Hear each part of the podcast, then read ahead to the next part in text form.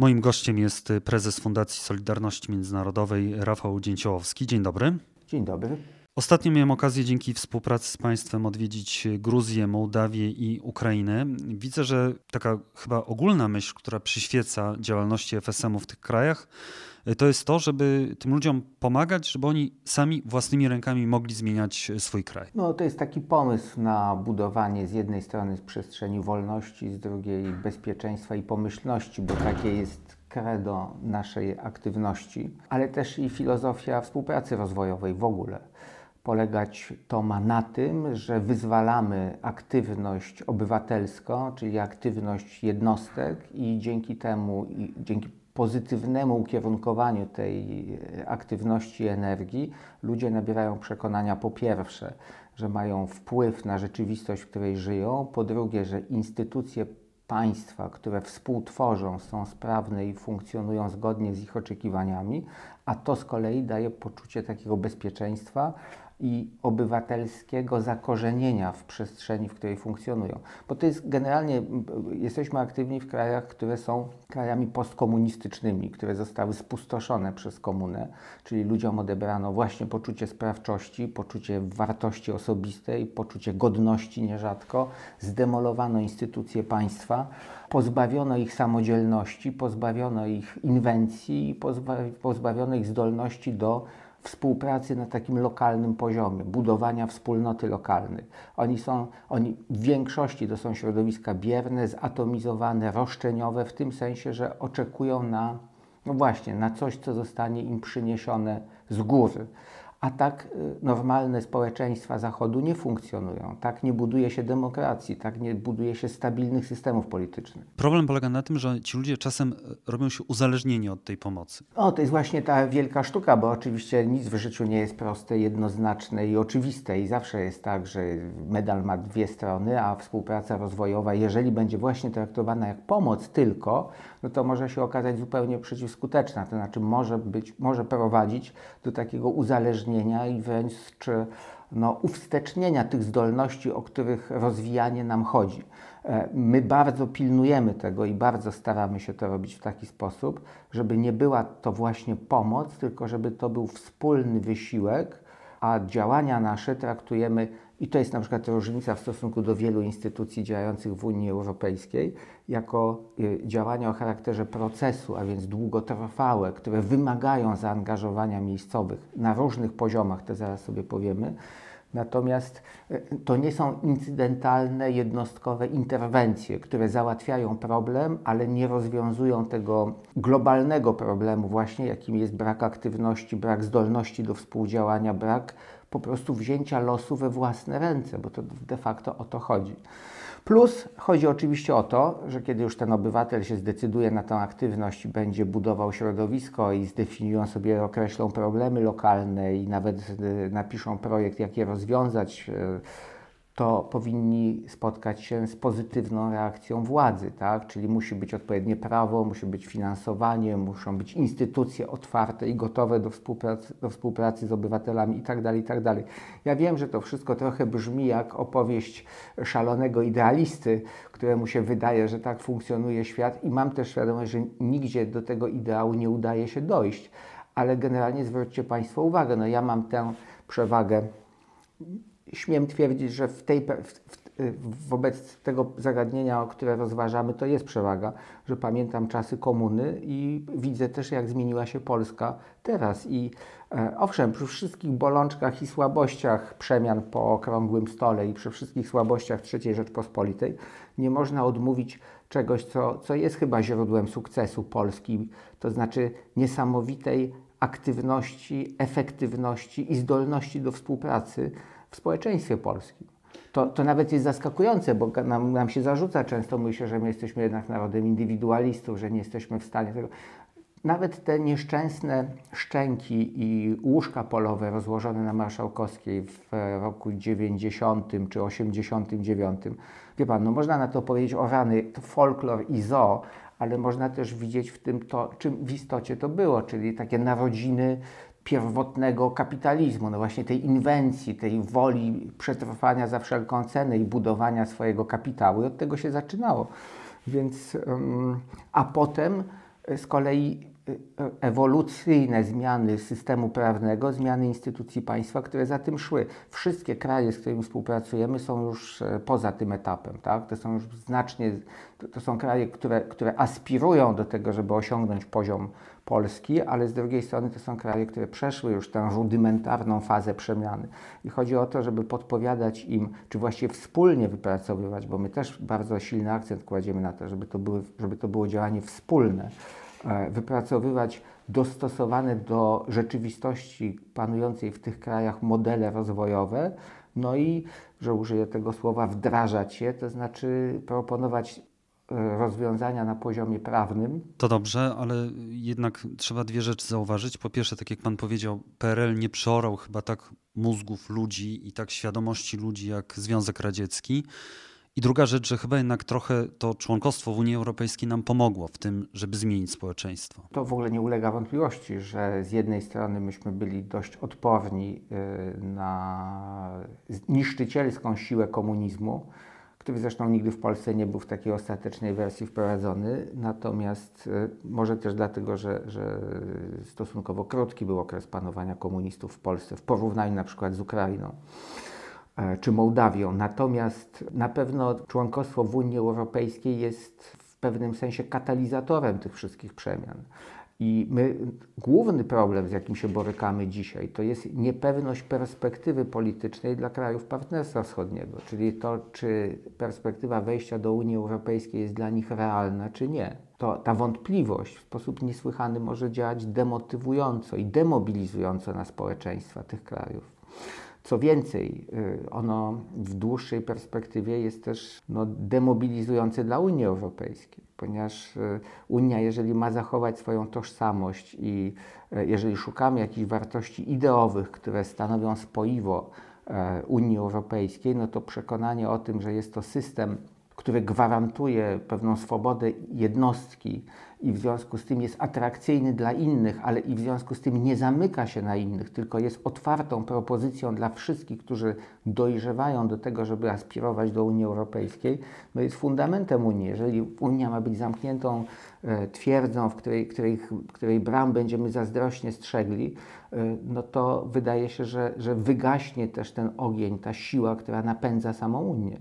Więc możliwość przyjmowania nowych członków jest, jakby wynika z samej natury otwartości, jaką daje Unia, a z drugiej strony jest polityczną koniecznością, bo przecież my nie żyjemy w próżni. To nie jest tak, że poza granicami Unii jest już próżnia jakaś, czy pustka, czy kraj w którym nic się nie dzieje. Otóż się dzieje. Na przykład odnawiają się imperialne zakusy rosyjskie, tak? I my nie możemy pozostać obojętni na krzyk tych narodów, które dzisiaj są poza Unią i coraz bardziej dostrzegają narastające zagrożenie rosyjskie, dla którego wybawieniem może być tylko system polityczno-gospodarczy Unii Europejskiej i system bezpieczeństwa NATO, bo to jest jednak system naczyń połączonych. Więc ja cały czas wierzę, że my...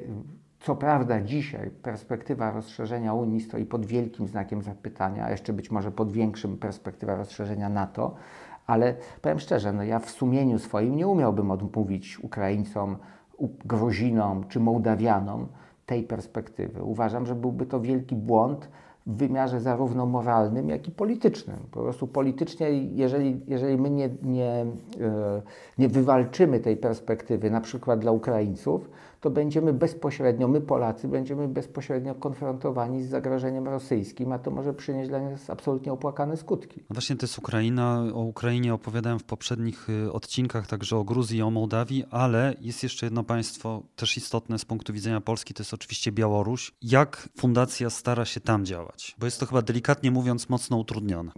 To jest wybitnie utrudnione ze względu na to, że my tam podejmujemy jednostkowe działania i z coraz większymi trudnościami. Natomiast nie rezygnujemy z tego.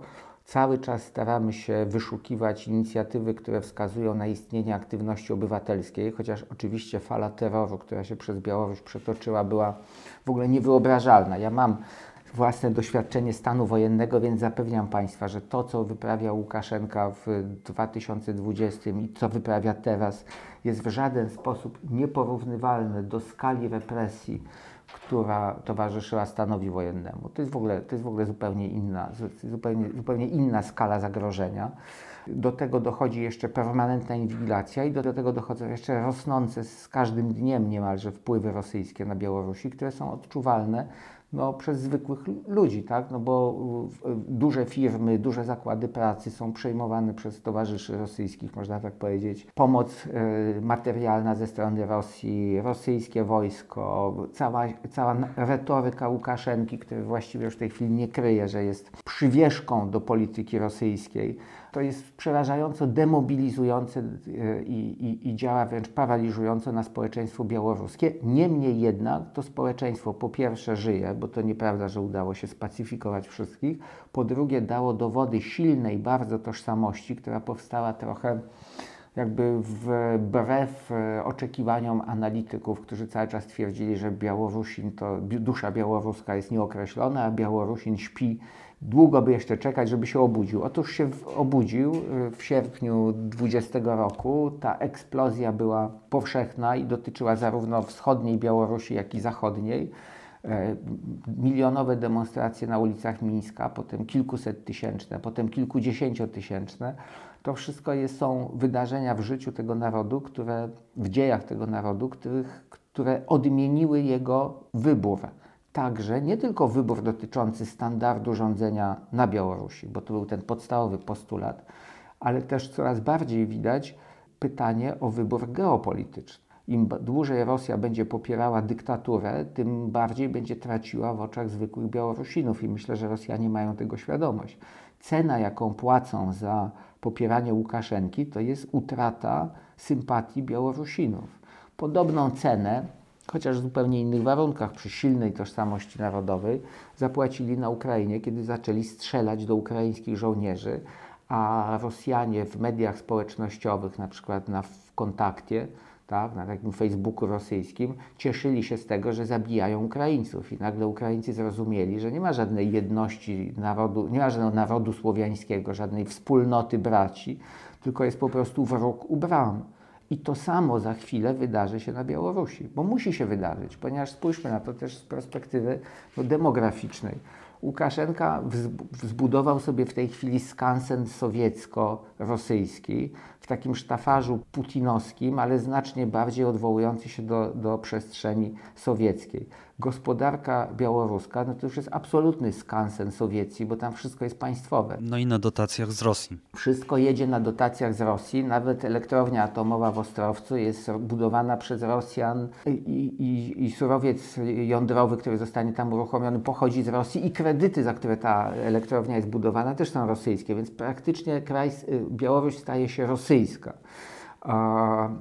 Co to oznacza? To oznacza dla młodych ludzi kompletny brak perspektyw, jakichkolwiek, tak? Ani nie zrobią, zrobią karierę, o ile się dadzą złamać i włączyć w ten potworny system, ale dla ludzi, którzy chociaż trochę zakosztowali Zachodu, wolności, poziomu życia na Zachodzie, to oferta Łukaszenki jest żadna. W związku z tym elektorat Łukaszenki będzie wymierał i to się dzieje już w tej chwili. Młody elektorat odwraca się od niego, nie będzie go popierał, poza tymi, którzy zostaną złamani i zastraszeni. Krótko mówiąc, cały czas poparcie dla dyktatora będzie malało. Samo rządzenie strachem nie wystarczy. Oferty na pewno modernizacyjnej nie będzie ze strony Łukaszenki. Bo też i jego protektor, czyli Putin, nie ma oferty modernizacyjnej dla Rosji. Tak? To jest troszkę system bardzo ze sobą związany i bezperspektywiczny.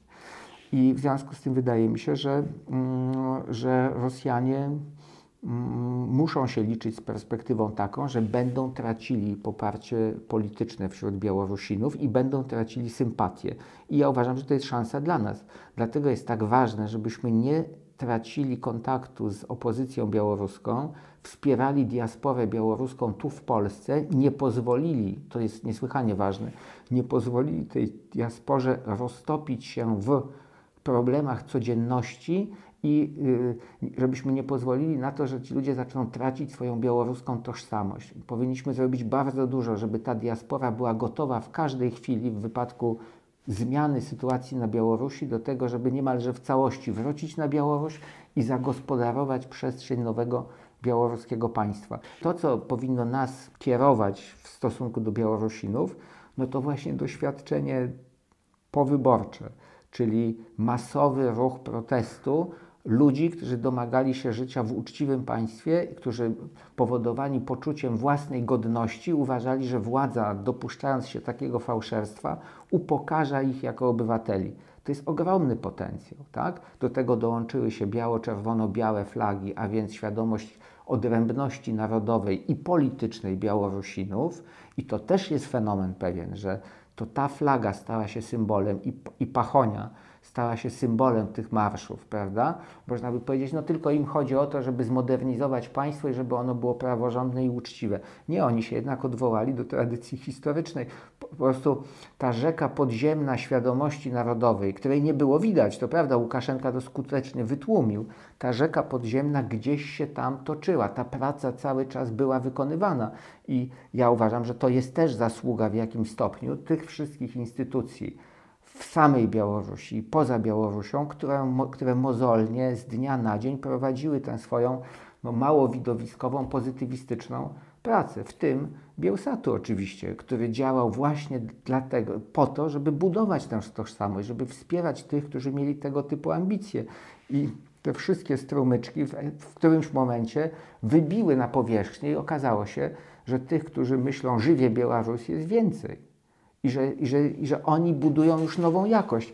To, że przyszła pałka, to, że przyszedł bagnet, to, że przyszedł kastet, a nawet kule, no to nihil novi. No, u nas też był stan wojenny.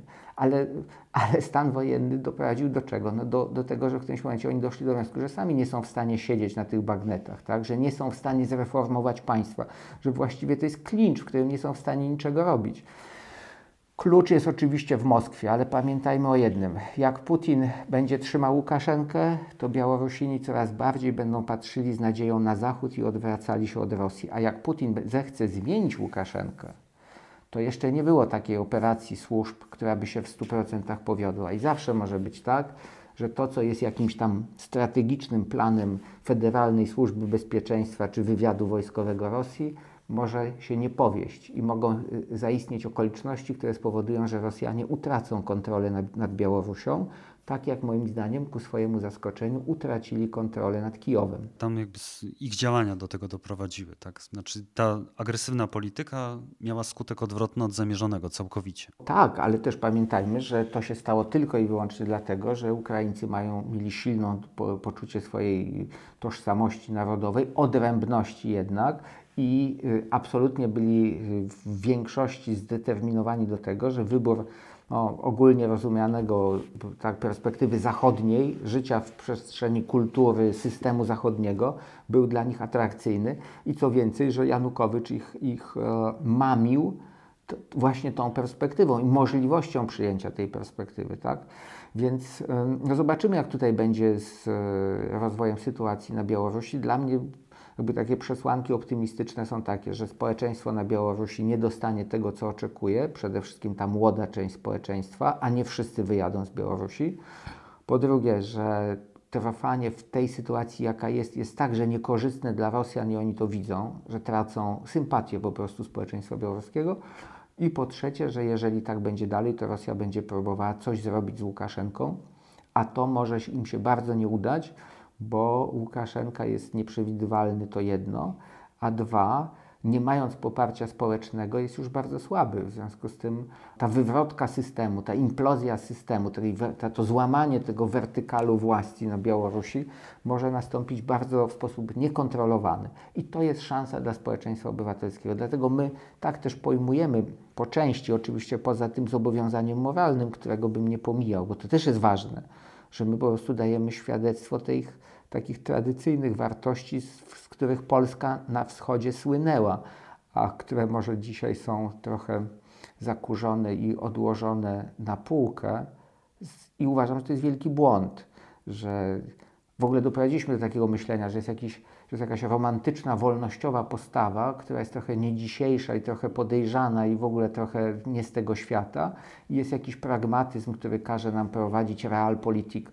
Nic bardziej bzdurnego dzisiaj, bo to, co być może w 20 roku, kiedy Piłsudski snuł wizje federalistyczne, było romantyzmem, choć nie było moim zdaniem lepszego pomysłu na kształtowanie rzeczywistości po I wojnie światowej, to dzisiaj ten wczorajszy romantyzm jest dzisiejszym realizmem, bo dzisiaj mamy to, czego wtedy nie było. Mamy ukształtowane narody na wschód od nas, mamy instytucje państwowe, które działają wbrew malkontentom, którzy twierdzą, że tam Ukraina nie istnieje, Białorusini nie mają tożsamości, a Litwa no to już jest w ogóle antypolska. To wszystko są nonsensy i bzdury, które można do kosza wyrzucić.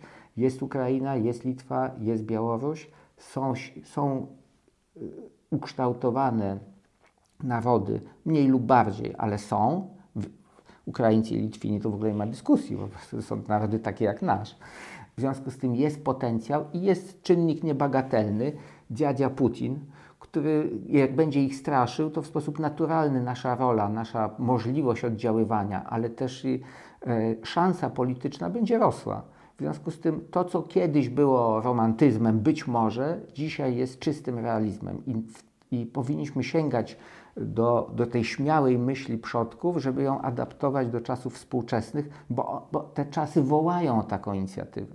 Jak ja jeżdżę na Ukrainę, to ja ciągle słyszę Trójmorze, Międzymorze, wspólne interesy, budujmy biznes, budujmy, rozwijajmy. Wasze doświadczenie powinno być naszym doświadczeniem. Cały czas słyszę o niedostatku aktywności polskiej na Ukrainie, o braku energii, o braku woli do większego zaangażowania. Ja rozumiem oczywiście, że w biznesie to jest trudno zaryzykować jakieś pieniądze i tak dalej, ale od tego są mechanizmy jakichś gwarancji politycznych, tak? No są banki państwowe, które mogą generować jakieś zabezpieczenia finansowe po to właśnie, żebyśmy osiągali cele w obszarze społecznym i politycznym tym samym, tak? Żebyśmy budowali polską pozycję, ale nie poprzez krzyk, bo krzyk to żadna polityka, to dzieci nada, tylko poprzez realne działania i poprzez budowanie zaufania u partnerów. I ja też tak widzę tę współpracę rozwojową. Rafał Dzięciołowski, prezes Fundacji Solidarności Międzynarodowej. Bardzo dziękuję. Kłaniam się nisko. A ja przypomnę, że w